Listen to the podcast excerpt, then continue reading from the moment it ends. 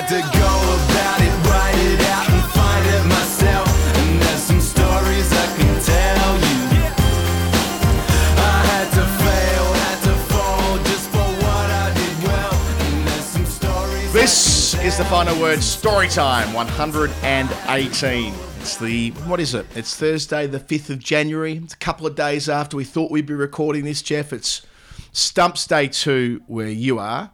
Um, you've been watching the third test match between Australia and South Africa. I was up till 4 a.m. watching that as well. Then a few other things happened at 4 a.m. for me. Uh, but why don't we start with you? How are you going? And what happened in the last two hours of play? I see Kawaj is a 195 not out, and Travis Head was on track for like a 70 ball ton before getting out. Maybe you should start by giving me like a, a 15 second summary of the final session.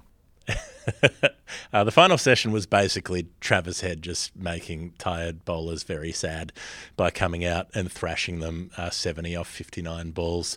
Had a great time, eventually got caught on the fence. Um, looked a little bit sad about it, but not too sad about it. Matthew Renshaw got a bat for three overs um, and Did then he? they got called off for rain. Yeah, so Ren- Renshaw's had a hit. Um, Khawaja's 195 not out, so didn't get time to try to get to the 200 that he's never made before. But, you know, um, rain keeps doing its thing. And then this being the final word, once I'd recorded the Daily Show, edited and uploaded that, I then set about researching the rest of my numbers for story time. And now it's 8.30 p.m. and I'm still at the fucking SCG and we're going to record story time.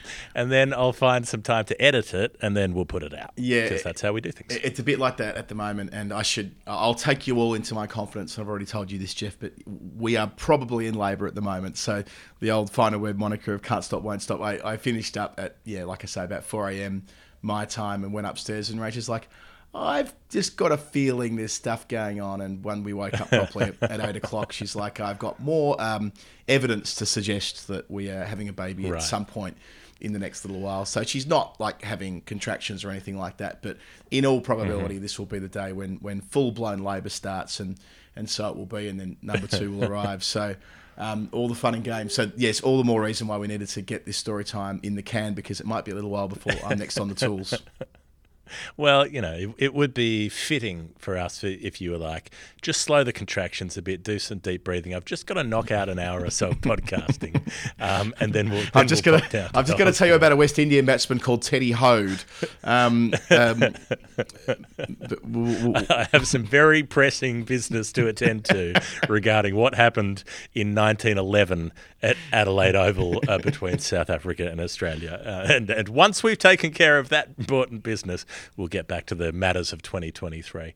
Oh, well, that's exciting. Um, so, but look, the, we, we'd better just get a podcast out the way. we probably should, uh, Jeff. Uh, what are we going to do? What, what's what's the game we play? Nerd pledge, nerd pledge. I wonder if the cleaners can hear me. It's just me and many cleaners at the moment, um, who I, I think I've dissuaded from coming in here for the next hour. I hope so. Um, anyway, but nerd pledge is a game. It, that's the best thing about it. It's a game that we play with people on the internet. A reverse quiz. Some people help us make this show. They send through contributions financially so that we can pay to make the show, and they send through numbers that relate to cricket, not numbers that don't relate to cricket. And we don't know what they mean, but we have to figure it out. That's the game, that's the premise. For instance, we've got a double header first up, which is 149. It's one pound 49 for Jason Wilkins. It's one dollar 49 for the real Patch Clapp. If you've been listening regularly, you'll know that last time we had fake Patch Clapp, who was real mm. Patch Clapp's friend, who was pretending to be Patch Clapp. And this time, because of the magic of the double header, where you can get pulled up the list if your number matches the number of someone above you, Real Patch has just slipstreamed in behind Jason Wilkins. It's been an, an absolutely great 2023 for the Patch Clapp clan. Hmm. So Jason Wilkins has sent through £1.49 and sent through a clue, which you don't have to do, but you can. He says, This relates to an innings by a true great in a tour game played in my hometown a while back. I may currently live in New Zealand, but I'm originally from the UK. That was yours, Adam. What did you make of it? Yes, well, I enjoyed this one. This was fun. Uh, so, Jason, Richard Wilkins, I hope his mates call him Dickie, uh, great Australian. 149 GBP, looking at a tour game in England or Wales, probably by a visiting player, by the sort of essence of that clue.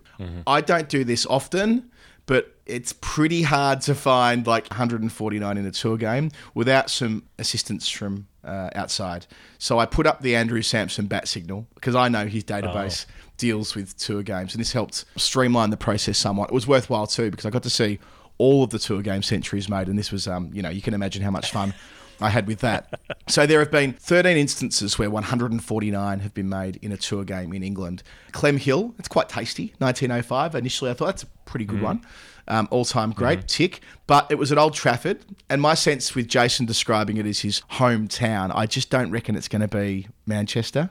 Like Old Trafford feels too big. Like I wouldn't describe it. Like, town, I'm thinking outground. That's what that's my bias on this. So I put a line through Clem Hill. All time great though. All time All-time great, I mean. Clem Hill would be up there. Threw a selector out a window. I mean, that Yes. gets you on the list. Yes, uh, well, he is an all-time great. When he finished his career, he was the leading run scorer ever in, in Test cricket. Um, I also thought like Charlie McCartney made 149 in 1921, but that's in Bristol. Again, maybe mm-hmm. just too major a venue, like it's a first-class primary venue, and I'm looking a little bit further afield. Okay. A bit of a segue here. I mentioned Teddy Hoad off the top. I love this. Teddy Hoad was a West Indian batsman who had a modest career. He played four Test matches, both on tours of mm-hmm. England. And in those two tours, he made 149 not out twice in tour games. So oh. Two of his eight first class tons. As I say, it's a pretty neither here nor there career. He did get two tours of England, but both times he came to England, at Worcestershire in 1928 and Hove in 1933, he made unbeaten 149s. One away from the milestone you love, Jeff. Wow, and obviously a man after my own heart because he didn't give a shit about the 150. he acknowledged that it was a nonsense milestone. Usman Khawaja had a good wave for it today. If you've already got a 50, then you've got a 100. You don't then get to go back to celebrating something smaller than increments of 100.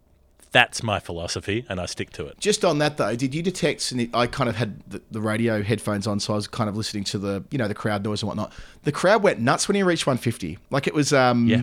maybe because he'd been out in the 140s so many times. I know he's made a couple of 150s No. before, but it felt like maybe because he he'd been dismissed in the 140s a number of times in the last 12 months, possibly at a stretch. I mean that that really stretches the knowledgeable crowd motif. You know, knowledgeable crowd here at the uh, SCG. They know all about Usman Khawaja's uh, finer details True. of his career. No, it, it's just that I mean, even yeah, sure, he captains Queensland now, but he's still a hometown boy. Yeah, really. yeah. He's still from Sydney, and they know he's from Sydney, and they've seen him do the twin tons thing, and then the other hundred, and this was just another chance to give him a big cheer. So they all did. Great, happy days, good on you. But if you really want it, if you really want to deserve it, come back tomorrow and get a double. Then you deserve a clap. Have we put the Renshaw episode out again? Did I see that, Jeff, overnight? Just the clip. We just took a little clip out, out of it. Oh, the clip of him talking about shitting himself. What great delivery, by the way, mm. listening back to that little excerpt that, that Cam Ponsonby pulled together for us. That Renshaw telling the story of shitting himself, and his one regret being that he didn't stay in the middle and actually shit his pants to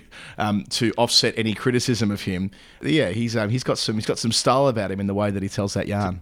To prove his commitment to the cause, I suppose. You know, no one can doubt your commitment to the cause if you're willing to do that wearing whites. Right, so moving ahead, so I've, I've spoken about Teddy Hoad in 1928, 1933. What about the year after in 1934? This must be what Jason's referring to. I'm tipping he's a man of Kent, specifically a man of Folkestone, where Australia did play on that tour. Now, the odd find, though, wasn't so much the tour game at Folkestone, it's when it was in the tour. I never knew this. They kept playing loads of first class cricket in this era after they'd played the fifth test match. So the fifth test is at the Oval in August 1934. There's the 451 run stand that we've spoken about before on story time between Ponsford in his final test, making 266, and Bradman. But they played seven more first class games before getting on the boat. They don't play seven first class games in the whole tour these days. They play the five tests and two warm ups and fuck off. So Kent was the second to last tour game, but that was actually at Canterbury. They still played two more games after that. And the penultimate game of their tour was Australia against the England 11, weirdly, at the Folkestone Festival. It's a lovely spot there, right on the beach in the sort of southeast corner of England, looking out towards France. But what on earth's this game all about? An England 11 in a three day game, you know, a month after the Ashes have finished. Chapman's captaining, Hammond's playing. I mean, it's a proper side, right? Les Ames is keeping as well, who was the first choice keeper. There are some notable uh, stranger names in there that you wouldn't recognise, but most of the players there are Test cricketers for a three day hit out a month after the final Test. These were weird times, Jeff. We would have loved it. So, okay, so who are they up against? So it's the touring Australian sides of that year. So Ponsford and Bradman and whatnot are playing. Yeah, yeah. I mean, they're all playing, and not only playing. Um, Bradman goes on to make this. You won't be surprised to hear that it is Bradman, an unbeaten 149 against the England 11, given the tour that he had. But there's a bit in this in this innings. It's his seventh century on tour. It enables him to pass 2,000 runs on the tour. So imagine that. Again, he made 2,000 first class runs on tour, but he brought it up at Folkestone uh, against the England 11. And he made it in just 104 minutes. When you look at best facts about Bradman, this innings actually comes up quite a bit because it's one of his quickest first class hundreds 149 in 104 minutes, 17 fours, four sixes. And cop this, cop this. Titch Freeman, final word favourite. I'd say he's like in our top five favourites of all time. Unfortunately, didn't go so well for Titch with his leg breaks from his low trajectory. 31 overs, 2 for 128 in the innings. Most notably, though, Bradman took 30 from one of his overs. Eight ball over, six ball over. Nope, six ball overs. So it was Bradman's equal biggest return in and over in professional cricket. Was in this game room at 149 at Folkestone. So um, there were still occasional first class games played there until 1991 as an outground where Kent would play. The final first class game there was against the students of Cambridge in 1995. I was thrilled to read, Jeff, in passing as I finished this long answer. The last first class game played there against Cambridge University in 1995 included a century from my mate Dave Fulton, who made 116 for Kent. That was the final century at Folkestone. Don Bradman made one um, some decades before, something he'll always share with the Don. Dave Fulton, who is still uh, a senior member of the broadcasting world over here, uh, and they've been drawn together by uh, the festival in the southeast of England, and in Bradman's case, doing it in 1934 in a tour game. Goodness me. I, you remember when we talked to Sam Billings about the Hobart test a few weeks ago, and his description of the England team at that point was heads on the plane. Did you wrap up the fifth test and you've got to play seven more first class matches? I mean, maybe it's maybe it's in, in those days, you know, you have to get back on a ship for four months and, you know, catch diphtheria on the way back and lose a couple of your team overboard and whatnot. But Well, well, they they play one more. They play one more of these weird games. I think we've looked at these before, Jeff. The Leveson Gower Eleven um, played against Australia before they got back on the boat. So they play. You know, it wasn't just the, the the two odd games at the end. They play five first class counties after the final test. And Bradman skips all of those. So, you, you know, you talk about the 2,000 run season. He gave himself five games off after the final test match. Um, so he could have ended up making, you know, in theory, like 3,000 runs or, or near enough to it had he got in a roll and averaged 100 as he tended to do. okay, well, that certainly counts as a great of the game and certainly counts as a small ground. So uh, thanks to Andrew Samson for giving us a kick along the 149 for Jason Wilkins. As for real patch clapp, I'm going to go with a much more obvious answer, but this this sort of feels right because I get the sense from correspondence that real patch is you know, an Australian man more or less of one's age and era, that kind of thing. And also, given that I keep seeing Adam Gilchrist wandering around the media centre, when I think 149s, I think Adam Gilchrist. And I know that we've talked about the Hobart 149 a lot with the big run chase against Pakistan in 1999. His second Test match proves himself to a sceptical Australian public. You know, the big partnership when it looks like they're going to lose that Test match. Langer and Gilchrist put on heaps.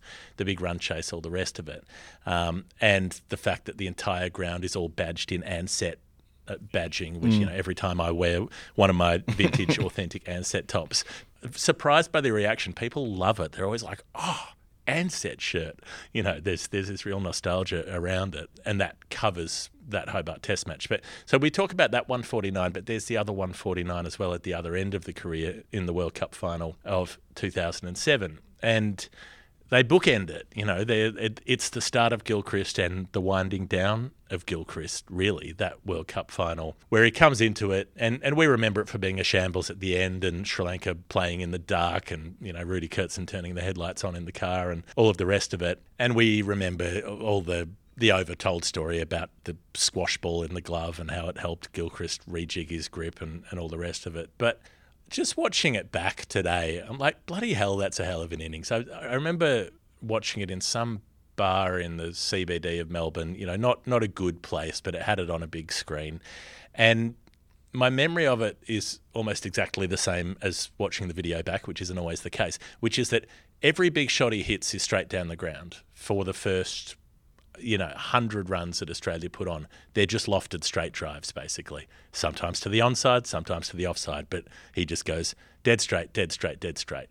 And it's not like he's up against a bad attack. He's got Chaminda Vaas and Muralitharan and that era overlapping with young Lasith Malinga. They've got clever T20 spinners with Jayasuriya and Dilshan knocking around. Dilhara Fernando wasn't too bad either. And he's just like, I'll just hit you straight down the ground for either four or six and, and I'll keep on doing it. And he just keeps on doing it. So 50 of the first 70 runs are Gilchrist. By the time the 100 comes up, he's got 74 of 104 and then he raises his century with 148 on the board. So Matthew Hayden's just at the other end, knocking it about and, and, turning the strike over, basically. Gilchrist, as far as I can remember it, as far as I could tell, doesn't play a crossbat shot until they've got about 120 on the board. Then he plays a few pull shots and slog sweeps and whatever. But basically, he's like, cool, pitch it up and I'll hit it down the ground. Your memories of that innings were probably be just as strong as mine. Yeah, it's funny you say that, Jeff. I've got a bit of a confession to make. So I flicked it on just as you brought up the century. But I um I was at Labor Party National Conference. That was the um the Kevin Rudd conference before we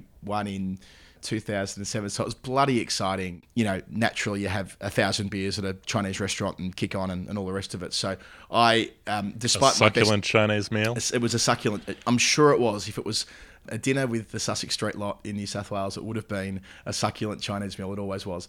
I don't remember precisely where that night took us, but it, it, took me away from watching the cricket. And I only got back to where I was staying in time to watch the 100 being brought up. And I remember having to rush to the airport like two hours later, as was the way with me, um, in time to um, watch uh, the, the farcical scenes at the end with bad light kind of nearly ending play and them finishing with the spinners. But yes, it's a World Cup final that I watched very little of. it's also notable that featuring strongly on the commentary Michael Atherton and Mark Nicholas, which is kind of funny given that they're colleagues of Gilchrist now, but they're like yeah. going on about what a what a great player he is and, and has been. And also that less than a year after that he's done, he goes on one more one day tour to India, one more tri series at home, makes one more hundred in Perth, and, and then that's that. Wraps it up. So the book ended one four nines for me, patch clapp that's what I'm going for, the Adam Gilchrist 149s. You, Adam, have $1.55 in Aussie currency from Bill Apter with a mm-hmm. clue that says this. My nerd pledge is a genuine dusty old bastard whose only first class appearance was in the mid 19th century. Two clues. I've just visited Queenstown and he was W.G. Grace's cousin. Love the show. Keep doing what you're doing. Thank you, Bill. We will dusty old bastards right in your area. How dusty? Yeah, this this was fun. I mean, it's not dusty in the sense of playing Test cricket, but it's dusty nevertheless. So thanks, Bill, for giving me the chance to learn a little bit uh, about the history of this part of New Zealand. So, okay, first of all, let let's um, rule people out. As um, WG Grace was related to fucking everybody, right? Like you look at his cricket info page, and there are so many relatives who also played professional cricket. He had a cousin called William Pocock, who was a Kiwi and an Australian. I thought it might be him, but um, he was from Canterbury, and Queenstown is in Otago, so in different parts of the country. Then I thought, oh, here we go, Walter Gilbert. But unfortunately, Walter Gilbert can't really qualify as a dusty old bastard because he played too much cricket in England. However, what about mm-hmm. similar name, William Gilbert Rees? Got him. Got him because William Gilbert Rees was a serious figure in the history of Queenstown. It's some story. He was quite the man. Actually, he's almost identified as having founded Queenstown as we know it today. But let's go back a little bit. He's born in Pembrokeshire, Jeff, where we stayed in the 2015 tour, uh, one day tour, when we were in Cardiff in Wales. And on the recommendation of a couple of swingers, they said, Why don't you two tomorrow drive out to Pembrokeshire? And so we did. And we stayed at that, their mate's place who I can't remember what he did. He did something to do with the harbour there, and he was running an Airbnb on the side or something like that, or a hostel possibly. Do you remember this? Yeah, yeah, it was a hostel kind of arrangement. There were some bunks, small place on the coast, chilly and attractive. So he's born over there in Wales in 1827. He emigrates to New South Wales in 1852. William Gilbert Rees, where he becomes a farmer, but he's also an explorer. So he goes over to New, to New Zealand, which is, I guess, more interesting for him to travel around, and he gets all the way on foot into Otago. He went across New Zealand, started a homestead in what now is known as the middle of Queenstown, which to that point hadn't had that kind of exploration from white settlers. Gold was found nearby, and the place thrives thereafter. So while he was in New Zealand, he just takes to cricket. He's one of the first cricketing pioneers in that country, bringing the game to New Zealand. And per the clue, he's a cousin of W.G. Grace. He's also W.G. Grace's godfather. In terms of the cricket piece and the first class game he plays, he's in New South Wales in 1857. And while he's there, he turns out for the state in Sydney against Victoria in just the second ever match between, well, they, they weren't states then, when they, they were colonies, weren't they? 18, 1857, the second intercolonial game between the Vics and New South Wales. And it's a predictably wild scorecard. New South Wales are all out for 80 and 86 our man top scores with 28 in the first dig. So 28 out of 80, not not a bad effort in context. But Victoria all out 63 and 38. So so they still win by 65 runs despite having only made 166 runs across two innings. And somehow, Jeff, that took three days. I mean, you look at that, you imagine that's all over in like four sessions, but they cracked on for three days. Weirder scoreboard still because his namesake was playing for the Vic. So another William Rees is playing for Victoria, and it's another cousin of his, exact, exactly the same name, and another cousin mm. of WG Grace. So keeping it all in the family there in that game. But yeah, everything's named after him in Queenstown. There's the Central River, the statue there in the middle of town, the main hotel, the main highway. It's all named after William Gilbert Rees there in Queenstown. He died in Blenheim in 1898. But why 155 for Bill Apter? Well, that was his batting average across those two innings. He made three in the second dig, so 28 plus three divided by two. 15.5 was the batting average of quite the dusty old bastard, but yes, a, a pioneer as well, and a, a cousin of WG, another WG, William Gilbert Rees. Maybe it was just the same Wilbert Rees playing for both teams. Because if you can just rock up from, say, England, move to New South Wales, go to New Zealand for a while, be involved in founding towns, then just rock up back in New South Wales and say, oh, hello, I think I'll play in the intercolonial match. I know how to play cricket. And they're like, yeah, whatever. I mean, how do you prove that you should be allowed to play? Who knows that you're, that you're good at playing cricket? You just show up and say that you are and you get a game, basically. It's like Yep. Sunday style. So then maybe he just puts his hand up for the Vics as well. You know, just pop me in both teams, lads. Love having a hit. I don't know. You, you, you definitely couldn't rule it out. Yeah, I was going to say you definitely couldn't rule it out. I'm not going to go to the next level of researching the other William Rees, but yeah, I, I- I'll take that on face value. Um, Jeff, you're next up. You've got a James Ralston and his 1610. Now we have looked at this before. Indeed, I've looked at this before, uh, and went to the 1610 runs made in a single Test match, but I was not correct. And I'd also had a go at it. So this is irregular because I'm working this as a revisit into the main numbers, but I ha- feel I have to do this because because this answer is so good Right. in the end. We both had goes at this, and we knew that we were looking at we were looking for a world record. And it involved an aggregate of runs in a match. And so we got to the 1610 from that England New Zealand test in 2015. Right. And you really went long on this. Like you looked at every possible way to interpret that scorecard to find the world record. You know, most runs in boundaries, runs in extras, Ah, yes. runs by certain numbers in the batting order, all of that. Like Highest score in an aggregate in England where a side bowled first, something like that. we're cited bowled first and one. And maybe, one, yeah, bowl, yeah, bowl, that. yeah, and elected to bowl at the toss, I think, actually. And then there was another bit uh, attached to that as well. There was one other match that satisfied that criteria. Right. So James finally, well, I mean, he tells me what's going on, but when I look into it, there's a lot more going on. So he says, I love that you worked so hard to try to figure this out. You were so close to the right answer. You had me doubting if I was right. Mainly, I wanted to highlight an attacking test match, and I feel that an England match may beat this record in the near future. But the record is it is the most aggregate runs in a test where all 40 wickets have fallen and it was a five day test match. Oh. So when we look into this, we will find, as, as you did last week, there are 21 matches that have higher aggregate run totals in history. Yeah. And we did look at whether all 40 wickets had fallen in those matches. We and we did. did find that there were four others Yeah. that had had a higher run tally where all 40 had fallen. So we said, well, it can't be that. We crossed that off. But have a look at these four test matches. Uh, not by coincidence, they're all timeless tests. So in 1911, South Africa come to Adelaide, and in 1921, England come to Adelaide, and they bat slowly as per the style of the time. And both teams make at least 300, sometimes 400, sometimes 500 in each of the innings, in all of those innings across those two matches. Um, and in fact, the South Africa game, after 1,646 runs, is decided by 38 runs. They bowl out Australia for 339, chasing 378.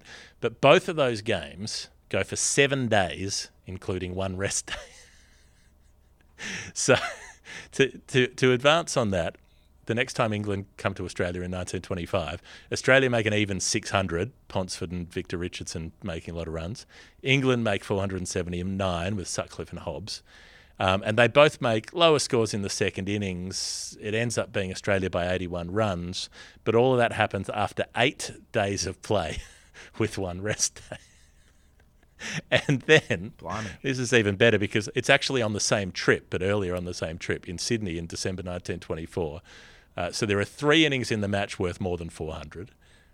And this is the best bit. They all come at a good clip, right? So they're actually scoring at a reasonable rate. They're not just crawling along. In the fourth innings, England, chasing 605, go at 4.24 runs and over and make 411 in the fourth innings.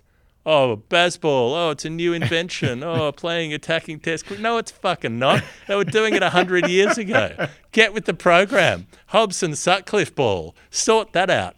So they still lose by a heap. But I, given the speed of the scoring, the only thing I can figure is there must have been rain about because that match goes for nine days and involves two rest days because it just went on for so long that they had to keep playing. Thus, the record that we have is the highest aggregate run total in a match that was completed within five days um, because you have four timeless tests that all went the distance. James, that was fun. Uh, You've, you've, um, yes, we've had, I think, three proper bites of the cherry of that. I'm glad we got there in the end. Thanks for your assistance in doing so.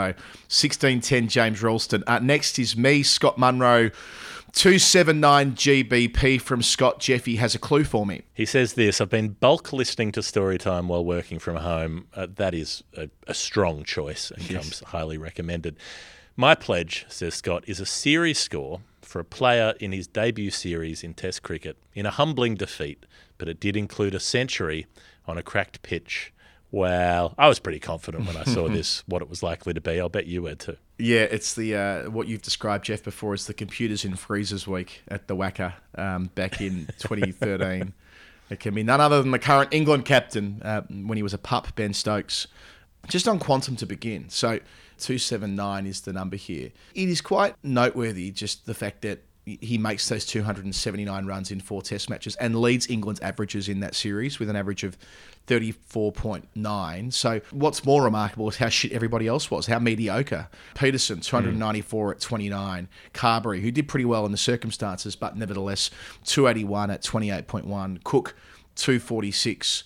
Bell 235, Root 192 at 28 before he was dropped for the final test match at Sydney. And of course, Stokes wasn't there for the Brisbane test. He effectively came in for Jonathan Trott after Brisbane, where they did the reshuffle and he won cap 658. Then he had to spend 158 overs on his feet in the field. And we've already spoken in the past about his no ball wicket. He's part of that club with uh, Muhammad Musa Khan, Nasim Shah, Tom Curran, I think, are the four, and Stokes are the four who have taken their, their first wickets in Test cricket in Australia, only, only to have them chalked off. Uh, Michael Beer as well, sorry, there's five of them, to have it chalked off as a retrospective no ball. Oh, and Jeff, just, just while I'm, I'm, I'm, I'm speaking of, of stuff that you and I have campaigned for, of course, that was part of our, our case to advance uh, why they should change the way they adjudicate front foot no balls, and, and so they have the ICC bless them for it. The first message I received on New Year's Day morning was from Daniel Norcross in a real huff, and you'll appreciate it. And I'm not going to read the message out, I'm, I'm, I'm going to summarize this for you. The first thought Daniel had on the 1st of January was to get in touch and say,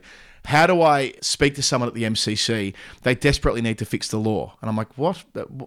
What? Daniel, what's going on? Talk. He's been crook. So I, I, I, this is why he was awake early on New Year's Day. The law in relation, it's not even a law in the end, it's more a plain condition with the ICC. But the nightmare scenario where a batter shuffles across their stumps, last ball of World Cup final, four runs needed. The batter shuffles across their stumps, is given out leg before wicket. The ball trickles down to the rope for four leg byes. And because the leg before wicket is given on the field, even uh, so in this scenario, the batter reviews, and it's proven to be um, missing. It actually is a um, not out decision overturned by the third umpire. But the playing conditions, the way they stand, see the runs not count because the, the, the ball's dead from the moment that the, the finger goes up from the central umpire to call it leg before wicket. And Daniel's like, it's inevitable. This is going to ruin a World Cup final. Is this something I think you've had a concern about as well, haven't you, in the past? Well, we did point it out at the time that that interpretation was put into writing that if you make the ball dead after it's hit the pad, then you rule out the possibility of runs.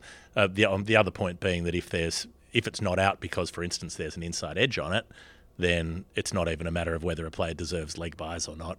You know, you can Exactly. get an inside edge onto a ball that ricochets off the pad, goes away, whether it's for one run or whatever it might be. You need one run to tie and go into a super over, for instance, and you then get the run chalked off because it's the, the the ball's ruled to be dead. Now, if you're an umpire who's smart and you know what's happening, and both teams have reviews, then you just give it not out because you rely on the bowling team to review, um, and that way at least the ball is still live until such time as the review uh, comes through. He's got an But- answer. You, you, you won't be surprised to hear that Daniel's got a, got a solution. I wonder what you think of this. I wonder what you make of this. Okay. That with leg before wicket dismissals, where DRS is a factor, so anything we're watching on telly, the finger doesn't go up until the runs have been complete. So the umpire might think it's out, but they don't make the they don't put their finger up or put their or, or say not out until the end of the the running component, which I advance the view that what would be most hilarious is if a batter runs three leg byes in that scenario and then has the finger put up to them right in front of their face at the non-striker's end.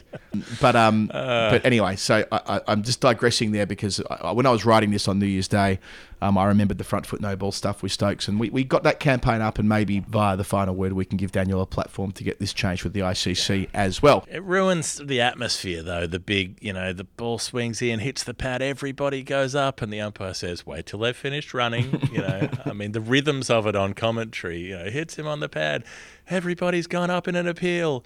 They've come back for the second, turning for the third, completed the third, and he's given him. Uh, you But, know, but, but it genuinely might be the only way to resolve this. Like Daniel, who's put some thought Yeah. into this, says uh, he can't think of any other way of squaring it where that nightmare scenario wouldn't play out. And what you described before about the mm. onus being on the fielding team, remember that, or the, or the umpire to give it not out. Remember that the stumps are bigger when the ball's given, when the wicket's given out by the central umpire because of umpire's review. The fielding side is to the advantage when the decision's given out on field. Anyway, back to mm. Ben Stokes. Back to Ben Stokes. I'll quickly whip through this.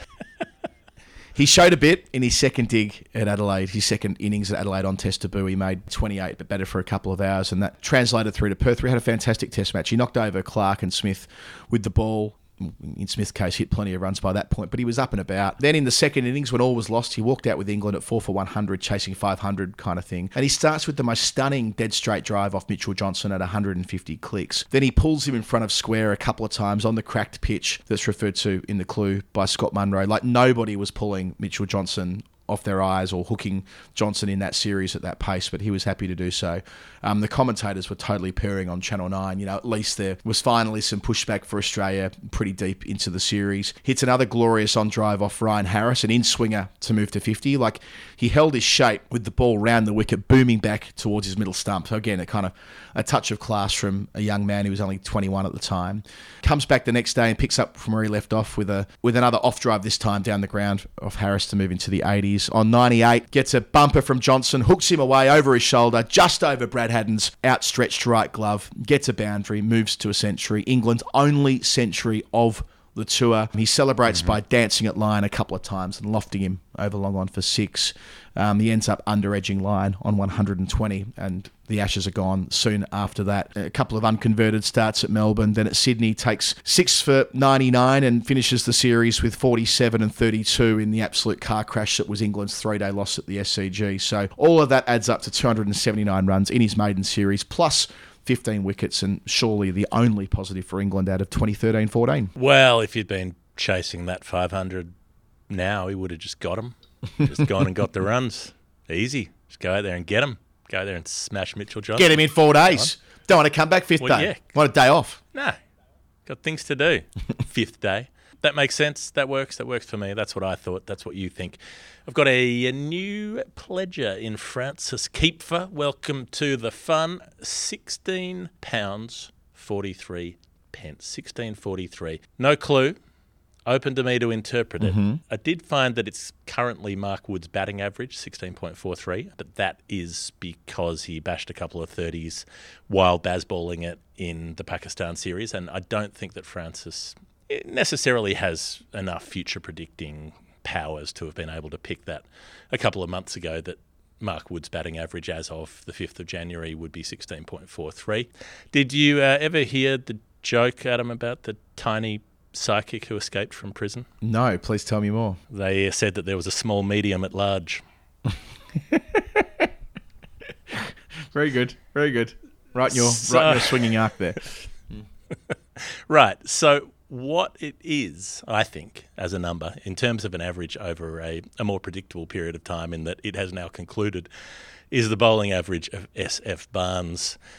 Uh, we've talked about Sid Barnes quite a lot, Adam, and we've talked about bowling averages a lot and 1800s bowling averages Yes. a lot recently because of Scott Boland. You know, the last year or so, there's been a lot of averages chat. Scott Boland currently at 12.21 runs per wicket, which is still there and thereabouts. Um, for a while, he had the best average of anyone who'd taken 10 wickets. Um, then it was the best average of anyone who'd bowled as many balls as he has done. It's crept up a bit now because he had a couple of normal sort of innings during the Melbourne Test match where he'd take a couple of wickets for, say, 40 instead of for, say, four.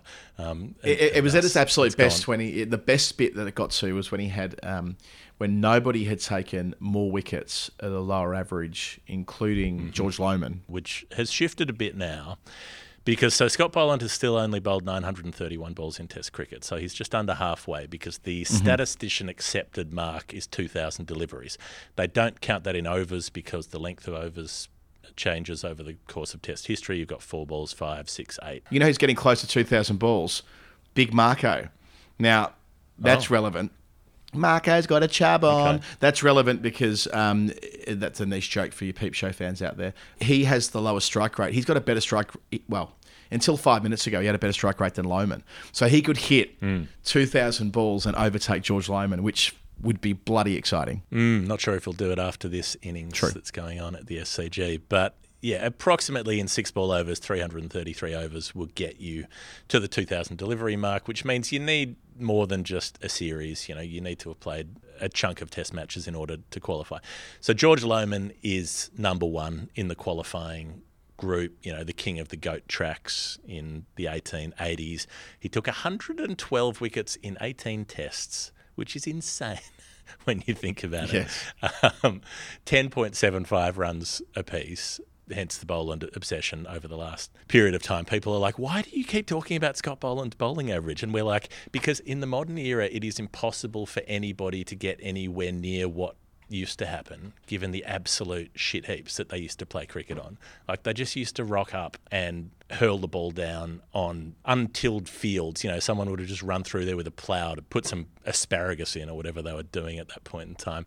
And then you just rock up and play a game on it. It'd rain, it'd get muddy, it'd dry out, there'd be craters in it. And then someone would come on and bowl and take their wickets at 10.75 runs apiece. And so someone doing it now is statistically fascinating enough to follow. So JJ Ferris is the next, 12.7 runs per over.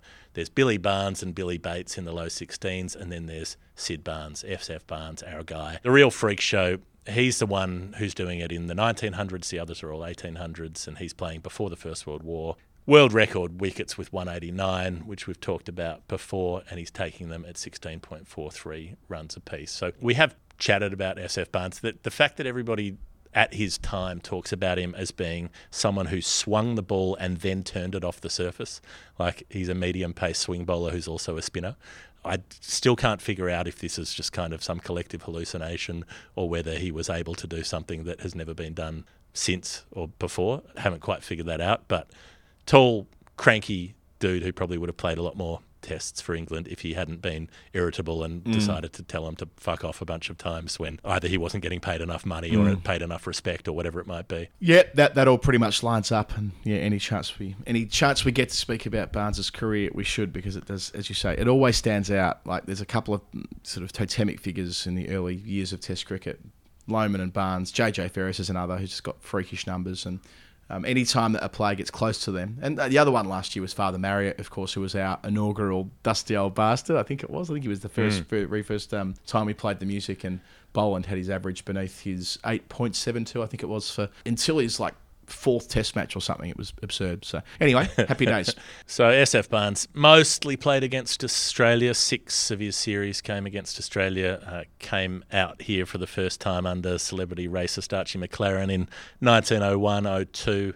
He played the triangular Test series in 1912 with South Africa, Australia, England. Played South Africa once home and away, and the away series is that Yes. high water mark of his when he takes 49 wickets in the series at 10 In four Test um, only matches. Played, f- yeah, played four of the tests because in the last one he was supposed to get paid a bunch of money by the South Africans for coming, and he hadn't been paid, so he cracked his shits and refused to play.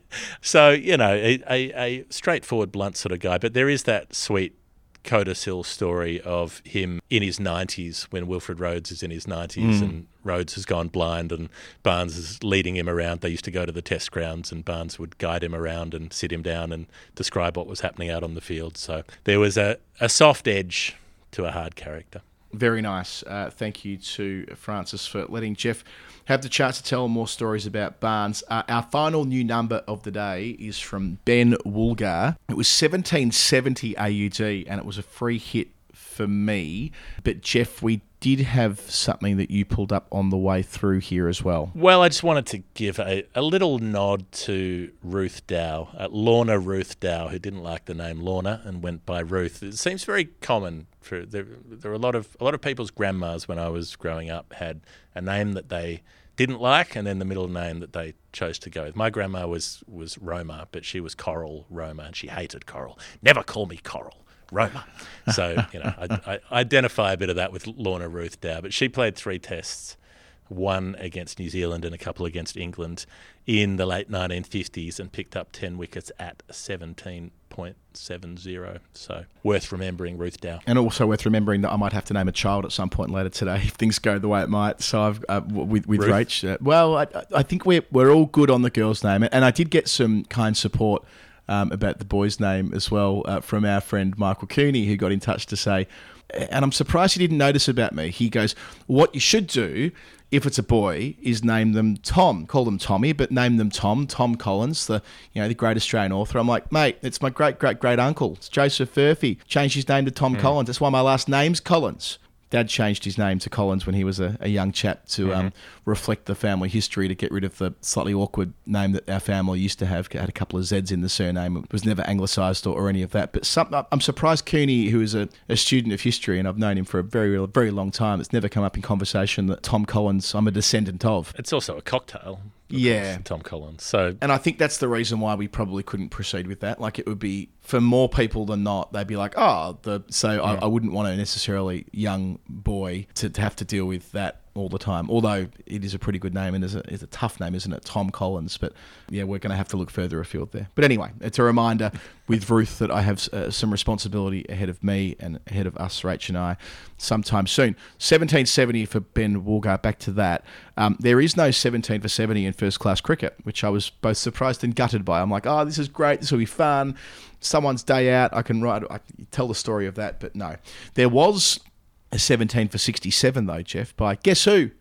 We mentioned him at the start of the show. We'll do so at the end as well. Titch Freeman, uh-huh. the little leggy for Kent against Sussex in 1922, took 17 for 67. Test 1770 is a belter, though. So I thought, let's do this. When I wrote this up, it was the day that we'd interviewed Cam Ponsonby on the show a couple of weeks ago, who told us all about Multan. Well, the previous time that England played Multan was in 2005, and that was Test match 1770. And as I say, it's a corker. It was the first of the series. Pakistan made 274, with uh, sports betting enthusiast Salman Butt uh, making 74. So Butt top scores up against Hoggard, Harmison, Flintoff, Giles. So with the exception of Jones, it's pretty much the attack they uh, they used to beat Australia earlier in 2005. Also, there is Shaggy Udal and, and Paul Collingwood. I've seen that um, Sh- Shaun Udal's going through a tough time at the moment with his health. He's been tweeting a lot about that in, in recent times, so all the very best to him.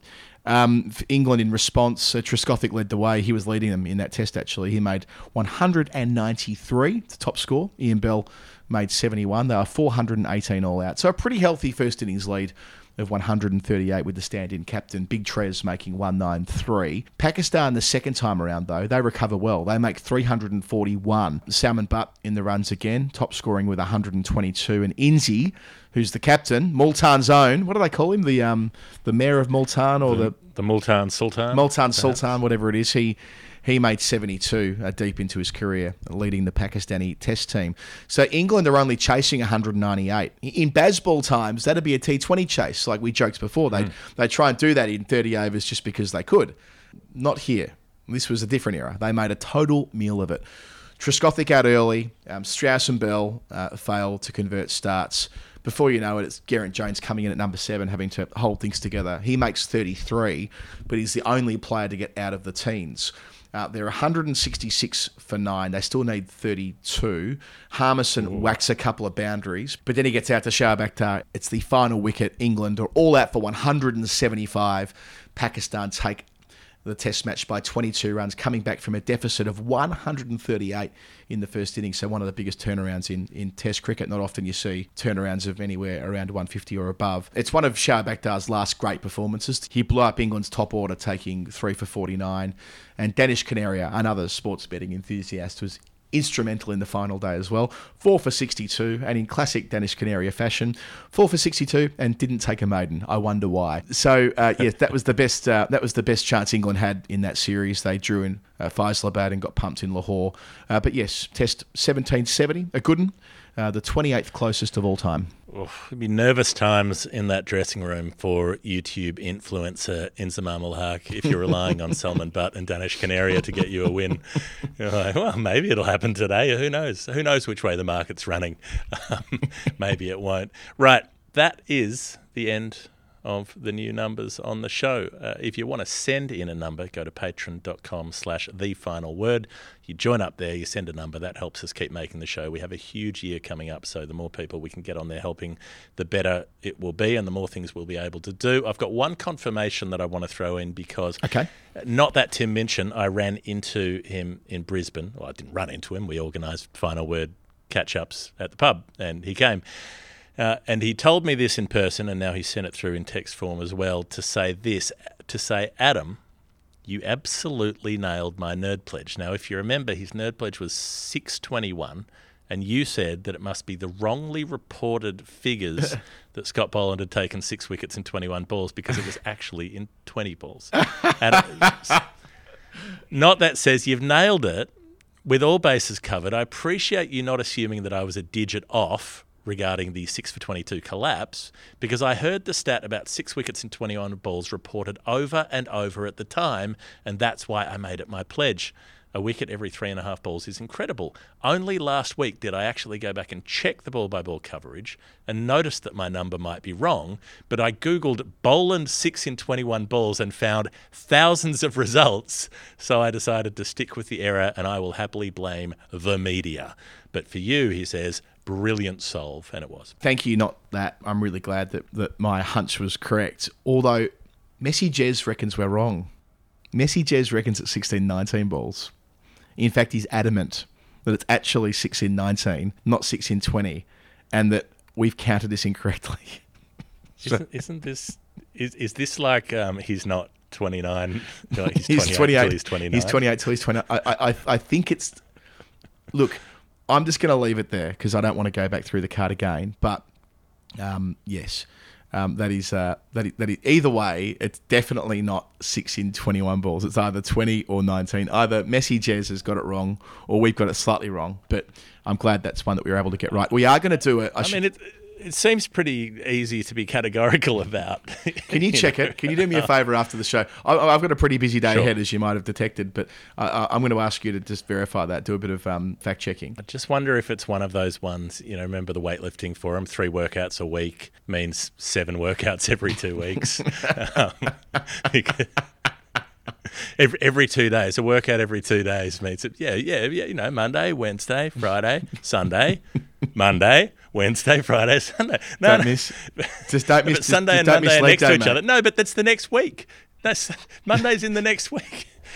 As long as as long, as long as you're not skipping leg day, um, you're all, you're all good. uh, I, that's the one thing I know about gym junkies that you can't skip leg day. As, t- t- as tempting as it. No. is, not, not that Can't I'm any work major on the threat of- glamour muscles. Not that I'm any major threat of that. Although I have been going to yoga. Won't be going to yoga today. I've just re- I just remembered Jeff in our discussion then that I- I've got the second half of my root canal planned later today. I might have to cancel that. We are go- we are going to do um, our revisit special. Now the plan was to get this done before um, the birth. That's unlikely to happen, but.